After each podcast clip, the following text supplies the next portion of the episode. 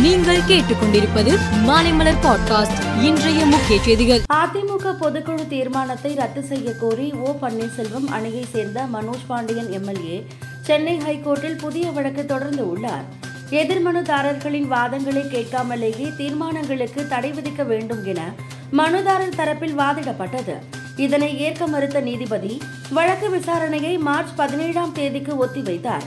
அதற்கு இரண்டு நாட்களுக்கு முன்பு எடப்பாடி பழனிசாமி தரப்பினர் பதில் மனுவை தாக்கல் செய்ய வேண்டும் என்றும் உத்தரவிட்டார். கச்சத்தீவு திருவிழாவில் பங்கேற்பதற்காக ராமேஸ்வரத்தில் இருந்து அறுபது விசை படகுகள் பனிரெண்டு நாட்டு படகுகள் என மொத்தம் எழுபத்தி இரண்டு படகுகளில் இரண்டாயிரத்து நானூற்று எட்டு பேர் கச்சத்தீவுக்கு சென்றனர்.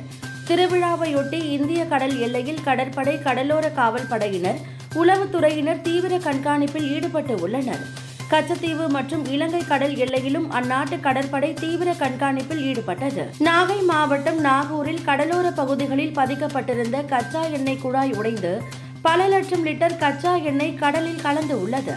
இதனால் நாகூர் பட்டினச்சேரி ஆகிய பகுதிகளில் உள்ள மீனவ கிராம மக்களுக்கு சுவாச கோளாறு கண் எரிச்சல் ஏற்படுவதுடன் மீன்கள் உயிரிழக்கும் அபாயமும் ஏற்பட்டு உள்ளது. கச்சா எண்ணெயை உடனடியாக அகற்ற நடவடிக்கை எடுக்க வேண்டும் என பட்டினச்சேரி மீனவர்கள் போராட்டத்தில் ஈடுபட்டனர். மேகாலயா தேர்தலில் எந்த கட்சிக்கும் பெரும்பான்மை கிடைக்கவில்லை.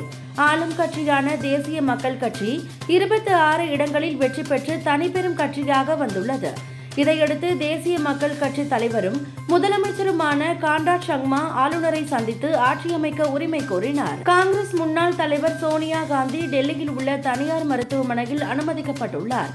காய்ச்சல் காரணமாக அனுமதிக்கப்பட்டுள்ளதாகவும் அவரது உடல்நிலை சீராக இருப்பதாகவும் மருத்துவமனை நிர்வாகம் தெரிவித்துள்ளது. உக்ரைனில் மிகப்பெரிய தற்கொலை தாக்குதல்களை நடத்த ரஷ்யா திட்டமிட்டு உள்ளதாக தகவல் வெளியாகி இருக்கிறது ரஷ்ய அதிபர் புதின் இதற்கான உத்தரவை பிறப்பிக்க திட்டமிட்டு இருப்பதாகவும் ரஷ்ய ராணுவத்தால் இந்த தாக்குதல் நடத்தப்படலாம் என்றும் தகவல் வெளியாகி இருக்கிறது முதலாவது மகளிர் பிரீமியர் லீக் இருபது ஓவர் கிரிக்கெட் தொடர் மும்பையில் நாளை தொடங்கி வருகிற இருபத்தி ஆறாம் தேதி வரை இந்த போட்டி நடக்கிறது.